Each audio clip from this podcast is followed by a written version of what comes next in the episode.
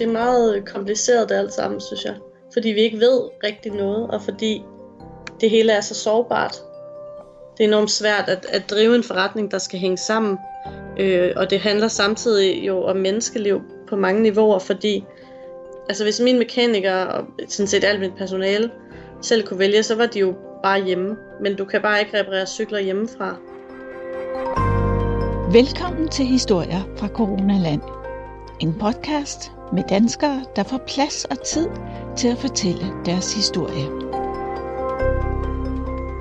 Jeg hedder Jael Basan, og jeg bor i København, i Sydhavn.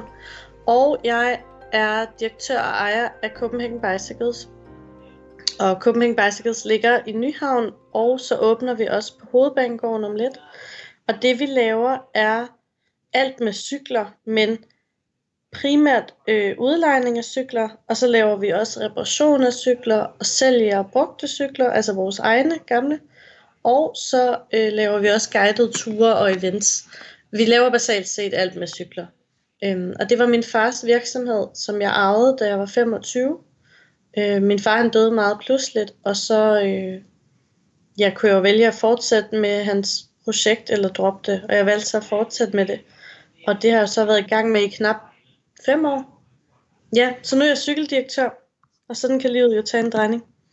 Og det havde du ikke lige set komme, eller? Nej, det havde jeg ikke. Altså, det, min far ville meget gerne, at jeg overtog forretningen, og det var absolut ikke planen, at jeg skulle det. Men så døde han jo lige pludselig, og så stod jeg der med nogle mennesker, som havde et job, de kunne miste, og så var det også et spørgsmål om min far. Øh, altså, det er jo svært at sige. Han døde, han døde af hjerteproblemer, men, men jeg vil mene det på grund af stress. Og det var jo relateret til virksomheden først og fremmest. Så han døde jo et eller andet sted, altså for virksomheden. Så var det alligevel lidt hårdt at sige, ej, det dropper vi bare. Så derfor fortsatte jeg virksomheden. Øhm, jeg har købt min søster ud og kørte alene. Og det har jeg gjort, siden min far døde. Jeg har jo fulgt dig på Twitter, og du, du besluttede dig for at lave en ny forretningsstrategi. Kan man ikke sige det? Jo. For turisterne, de kommer jo ikke mere. Nej. Altså, det har altid været både vores fordel og vores ulempe, at vi laver så mange forskellige ting. Fordi øh, vi lejer jo blandt andet også cykler ud, både fra vores butik og fra hoteller og fra campingpladser og fra firmaer, og vi laver firmaaftaler og alt muligt. Vi laver rigtig, rigtig mange ting. Og det er nogle gange vores ulempe, fordi øh, vores konkurrenter kun laver én ting oftest, og derfor er de rigtig, rigtig gode til det. Men lige nu, der er det helt klart vores fordel, at vi laver så mange forskellige ting, fordi vi har ressourcerne til netop at sadle om, som du siger. Og det, som jeg lige nu, altså jeg vil være helt ærlig at sige, at, at altså lige nu er jeg rimelig, rimelig forvirret og frustreret og ved ikke rigtig, hvad fremtiden bringer, men det jeg i hvert fald har tænkt mig lige nu, er at, at satse langt mere på lokale øh, og på reparationer.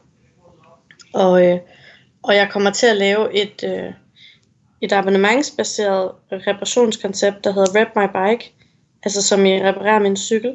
Og det er simpelthen min store satsning at håbe på, at folk gerne vil købe reparation på abonnement.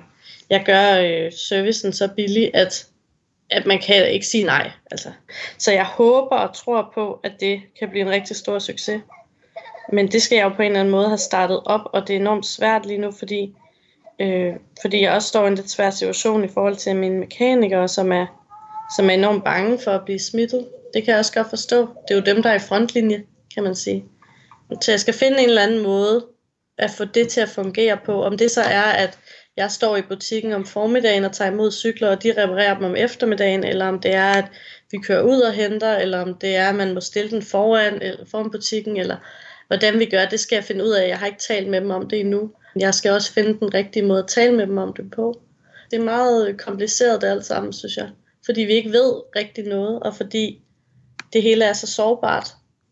Det er enormt svært at, at drive en forretning, der skal hænge sammen. Øh, og det handler samtidig jo om menneskeliv på mange niveauer, fordi altså hvis mine mekanikere og sådan set alt mit personale selv kunne vælge, så var de jo bare hjemme, men du kan bare ikke reparere cykler hjemmefra.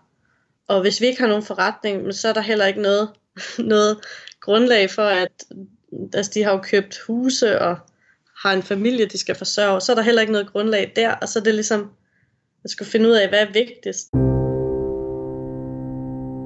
Det er meget svært lige nu at være direktør og nogen chef og menneske på samme tid, fordi øh, det er svært at passe på mig selv, samtidig med, at jeg har det ekstremt dårligt over at have sat nogle mennesker, som jeg har opsagt, i en rigtig dårlig situation. Øh, og at der er en masse mennesker, der frygter lige nu for deres job, og det kan jeg godt forstå, de gør. Men det er enormt svært, fordi jeg har det sådan, kan jeg godt spise noget mad, der er lækkert, når jeg også har fyret nogen? Og kan jeg godt øh, læse en god bog? Hej, må jeg have lov at slappe af på noget tidspunkt? For det er sådan lidt svært. Øh, for jeg, hvis jeg arbejder non-stop i døgndrift, det bliver det ikke godt af alligevel. Og hvis jeg ikke gør, så har jeg dårlig samvittighed over, at jeg ikke gør, for kunne jeg gøre mere? Og det er ekstremt svært sådan for mig at finde rundt i. Og jeg havde bare lige brug for at sige det højt, fordi jeg tror ikke, der er så mange, der tænker over det. Der er rigtig mange direktører og chefer, der bliver skældt ud lige nu, og der er sikkert rigtig mange af dem, der har god grund til det. Det skal jeg ikke kunne sige, men, og jeg skal ikke tage nogen i forsvar. Jeg vil bare sige, at for mig er det i hvert fald ikke så fedt, at altså jeg havde været nede i Plantorama og købt nogle planter, så jeg havde lidt kønt at se på, mens jeg prøvede at arbejde og lave, lave, finde noget mening. Og så var der en på Twitter, der skældte mig ud over, at jeg havde købt planter, når jeg lige havde fyret nogen. Og det, sådan, det har ikke noget med hinanden at gøre. Og han synes ikke, at jeg kunne bruge penge, når jeg lige havde fyret nogen. Og så viste jeg ham mine tre, tre sidste lønsedler, som alle sammen var på ti tusind. Den ene var på ti tusind, den anden var på syv tusind, og den sidste var på fem tusind før skat. Og det er det, jeg har fået løn de sidste tre år. Nej, jeg bliver sgu lidt irriteret over, at jeg ikke må få lov at gå i Plantorama. Altså, det er ikke, fordi jeg nasser på nogen, vil jeg sige. Jeg har lagt alt ind de sidste tre år. Jeg har jo kun brugt min arv og min opsparing på at være i den her virksomhed. Jeg har godt nok ikke tjent noget på det. Så det bliver enormt frustrerende at ikke må få lov at købe blomster, uden der er nogen, der skal sige noget. Det kan jeg godt forstå, men nu er Twitter også meget let antændelig, vil jeg sige. Jamen, det forstår jeg godt, men, og jeg siger ikke, at nogen skal have ondt af mig. Jeg synes bare godt, at folk lige må huske, at man er et rigtigt menneske også. Altså, og det er fandme svært at være i. Altså virkelig, virkelig svært at være i, i det her dilemma. Fordi det er ikke mig, der har valgt, at det skulle gå på den her måde. Hvis det var min egen skyld, så kunne jeg sige, at det var, fordi jeg var en dårlig chef. Men, men, og der er rigtig mange, der siger, at de små virksomheder, man skal lade være en næs på staten, og vi skulle bare have sat penge til side og sådan noget. Og det har jeg også. Men det er ikke mig, der har lukket grænserne. Altså, og jeg har ikke nogen kunder, og det er ikke mit valg, at jeg ikke har nogen kunder. Det, det, var ikke, det var ikke mig, der har valgt, det skulle være sådan her. Og jeg havde sat penge til side, og vi skal nok leve af dem, men til en vis grænse. Altså, og hvis, der, hvis virksomheden bliver bedre af, at jeg har det en lille smule godt ved at kigge på nogle planter, så ville jeg da også synes, at det var min private investering værd. Men, men, men det er samtidig enormt svært at være i, for jeg ved ikke, om jeg skal have dårlig samvittighed over det, eller om jeg skal nyde det helt vildt. Lige nu står jeg i sådan en mellemstadie, hvor alt bare er nå. Og det er jo heller ikke særlig fedt. Det er bare nå, og vi venter og stress. Det er sådan, det føles inde i mig. Det havde jeg bare lige brug for at få sagt højt. Uden at nogen skal have ondt af mig, eller, eller synes, jeg ynker. Det, det er virkelig ikke min, min hensigt at gøre det. Det er bare et dilemma, jeg sidder i, som jeg ikke har fundet svaret på endnu. Historier fra Coronaland fortæller danskernes historier lige nu. Min mekaniker var rigtig, rigtig nervøs i starten. Øh, at det her, det er de stadig. Men de var rigtig nervøse i starten, fordi de har gravide koner eller nyfødte børn eller små børn derhjemme i hvert fald. Og det kan jeg godt forstå, men når de skal ud lige om lidt og være i frontlinje, så er der jo i virkeligheden endnu større risiko. For der er mange flere smittede nu, end der var til at starte med. Men omvendt set, hvis vi skal fortsætte på den måde, som vi gør nu, hvor butikken jo simpelthen er lukket, og de kun reparerer cykler på halv tid, og det kun er de cykler, stort set kun de cykler, vi har på lager, de er ved at klargøre. Hvis det skal fortsætte sådan, jamen så går vi jo nedenom og hjem. Så der skal jo, det skal jo løses på en eller anden måde, men problemet bliver jo kun værre lige nu. Altså, så jeg er simpelthen så frustreret omkring det. Jeg ved ikke, jeg skal finde den rigtige måde at tale med dem om det på. Ja, det er meget svært, og det er også svært, fordi at, at folk har jo forskellige holdning til, hvor nervøse de er for at blive smittet. Øhm, og det respekterer jeg jo fuldt ud. Ja, og hvad med dig selv? Ja, hvad med mig selv? Altså, jeg er ikke, jeg er ikke sådan nervøs for det, som sådan. Men det er jo også nemt nok at sige, når jeg arbejder hjemmefra. Altså, Men hvis der sker mig noget, og jeg bliver syg og ender i respirator i tre uger, så er det et ret stort problem. Det kan vi godt blive enige om. Og man ved jo ikke, hvem der ender i respirator. Det kan jo være hvem som helst i princippet. Selvom min risiko nok er mindre end så mange andre. Men altså, jeg er ikke sådan umiddelbart nervøs, men jeg tager alle mine foranstaltninger. Og det var faktisk... Jeg har en, en svensk kæreste, som jeg var oppe og besøge i starten af midten af februar, tror jeg. Og så, da jeg skulle afsted til ham, der var jeg oppe på Steno-apotek oppe på Vesterbrogade, som er sådan en døgnapotek. Der skal man betale ekstra, hvis man er der uden for åbningstid. Og jeg var der tyve minutter før åbningstid, men jeg skulle have håndsprit, fordi jeg er sådan lidt håndsprit-hysterisk. Og så købte jeg jo håndsprit, fordi det skulle jeg have med. Og nu er jeg sådan lidt i who's laughing-kategorien, fordi jeg har håndsprit overalt i mit hjem i forvejen. Så jeg har ikke engang behøvet at købe noget her under tid. Så jeg er rimelig, rimelig hygiejnehysterisk i forvejen. Jeg Jeg synes selv, jeg har meget godt styr på den del i hvert fald. Og har det også haft rigeligt med håndsprit nede i butikken faktisk. Ja, altså jeg, det var bare apropos det der med at være sådan lidt håndspritshysterisk. Så jeg har jo en lille hund, som jeg går tur med. Og jeg lader ikke min hund sige hej til de andre hunde, fordi hunde fungerer i virkeligheden lidt som dørhåndtag. At hvis jeg har rørt ved min hund, og en anden hund rører ved min hund, og nogen rører ved den hund, men så ryger mine bakterier over på hunden, og dermed over på nogle andres fingre. Så det er jeg lidt bange for. Og så havde jeg simpelthen en, en samtale her forleden med en mand, som havde en stor hund. Og så ville jeg ikke lade Frida hilse, fordi jeg sagde til ham, at vi skal passe på, ligesom, øhm, og forklarede det her med dørhåndtaget. Og så blev han simpelthen så sur, fordi han tog det personligt. Og han synes, det var sådan en dårlig undskyldning, jeg kom med, fordi jeg ikke havde lyst til, at min, hund, min lille fine hund skulle røre ved hans beskidte hund eller et eller andet, jeg ved ikke, hvad det var. Og jeg kunne simpelthen ikke overbevise ham om, at det var helt reelt, bare fordi, at jeg ikke vil smitte ham, hvis jeg nu har noget. Men det, det er godt nok svært altså, at tale med folk om, synes jeg. Jamen, der er faktisk mange ting, der er svært, synes jeg, i øjeblikket at tale med folk om, og bølgerne går virkelig højt. Hvorfor tror du, nerverne sidder så meget ude på tøjet? Der er bare så mange følelser i spil, tror jeg. Der er så meget... Øh...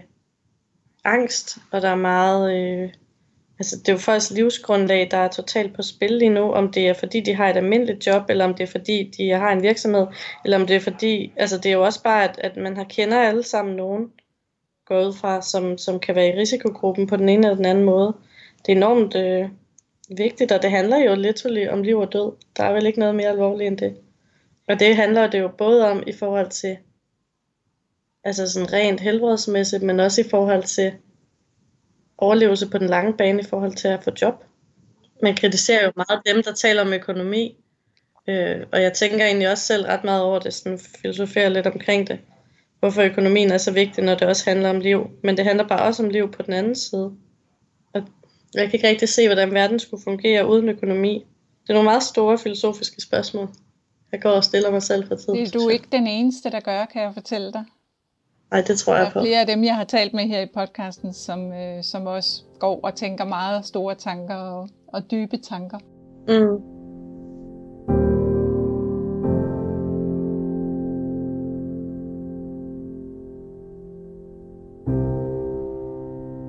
Kan du huske, hvornår du hørte om virusen første gang? Øh, ja, jeg, hørte, jeg tror, jeg har hørt om det i...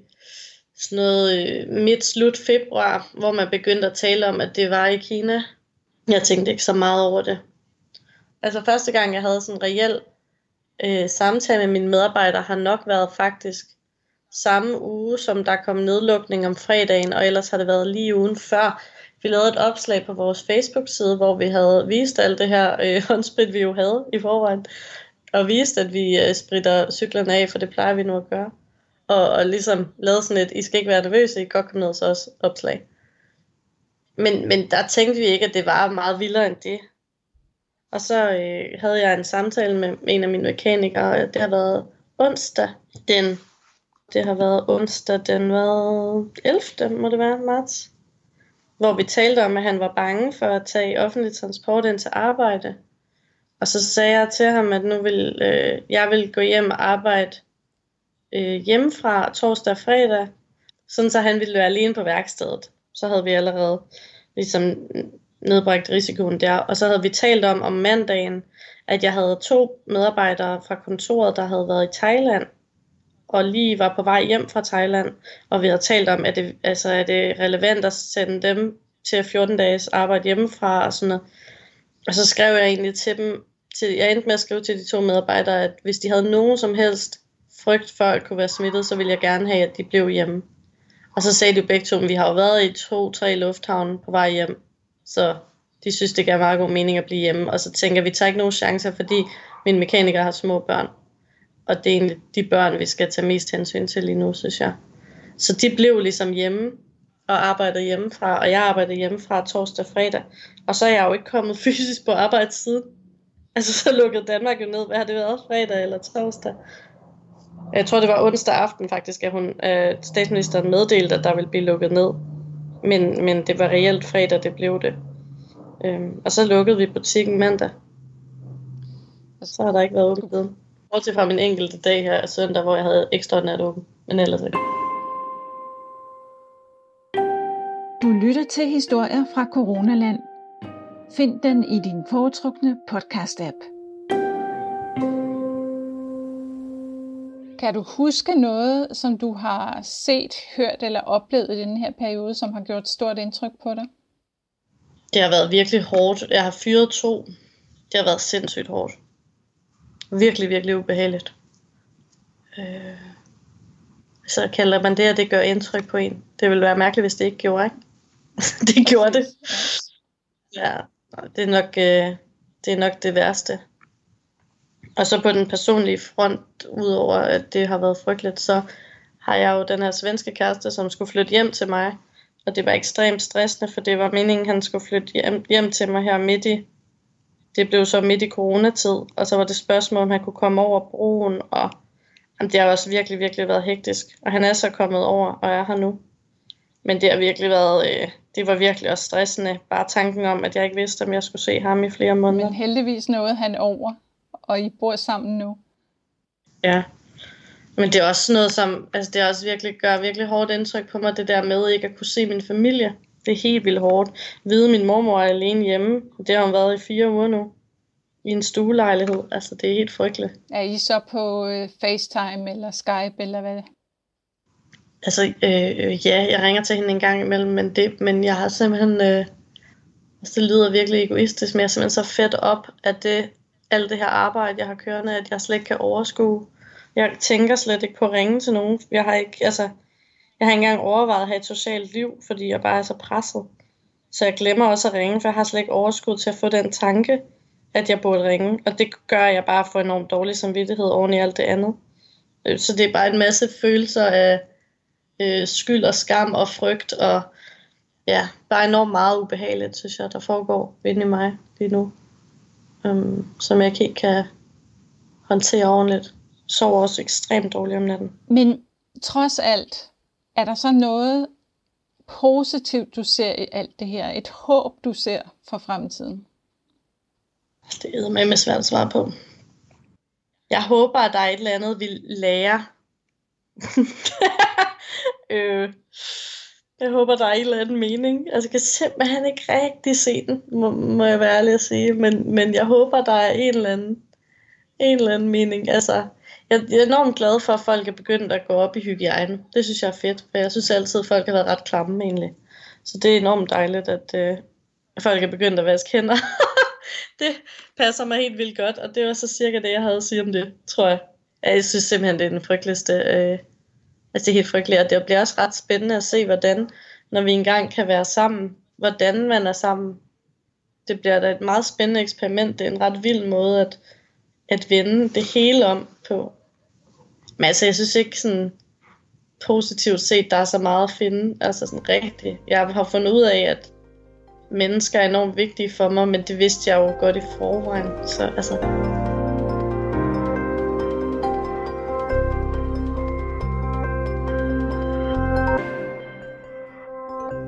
Hvis jeg skal sige noget positivt om dig, ja. Så er det jo, at du ikke har lukket din butik. Ja, altså vi skal nok overleve den her krise, men jeg ved ikke, om vi overlever året, fordi problemet er jo, at vi er en højsæson, eller en, en sæsonvirksomhed, så vi skal leve i vinteren af det, vi tjener i sommeren, og vi kommer ikke til at tjene en krone her i sommeren. og jeg har ikke ressourcerne, altså vi har ikke ressourcer, fordi problemet var også, sidste år, der har jeg brugt så mange penge på at investere i projekter, jeg har været nødt til at smide i år. Så vi havde bare ikke et fedt regnskab sidste år, men i år skulle være det fede år, vi skulle høste, og der skulle bare, vi skulle lave alle de sjove ting i år, alle var klar, og jeg var lige begyndt at lancere på stribe, alle mulige fede ting. Og jeg kan huske, at jeg cyklede på arbejde en dag, hvor vi lige havde lanceret vores guidede øh, L G B T plus tur. Øh, sådan en drag-tur, jeg bare havde glædet mig helt vildt meget til at lancere. Og jeg havde endelig fået den lanceret, og jeg tænkte bare, ja, yeah, og lige om lidt kommer det næste, og det bliver for fedt. Og jeg så kan bare huske, at jeg tænkte, husk nu lige at nyde det, fordi man ved aldrig. Og så slam, jeg tror, det har været to dage efter, eller sådan noget, der brød det hele bare sammen. Så det...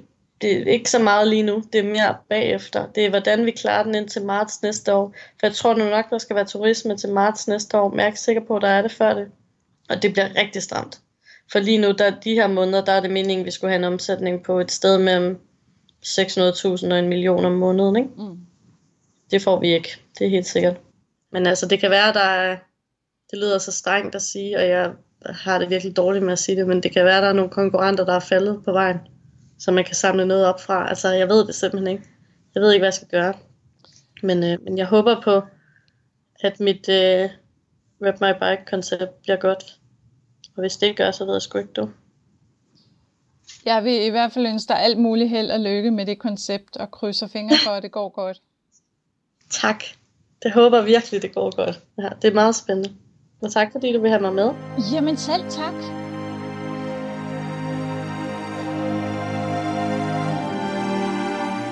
Tak fordi du lyttede til Historier fra Coronaland.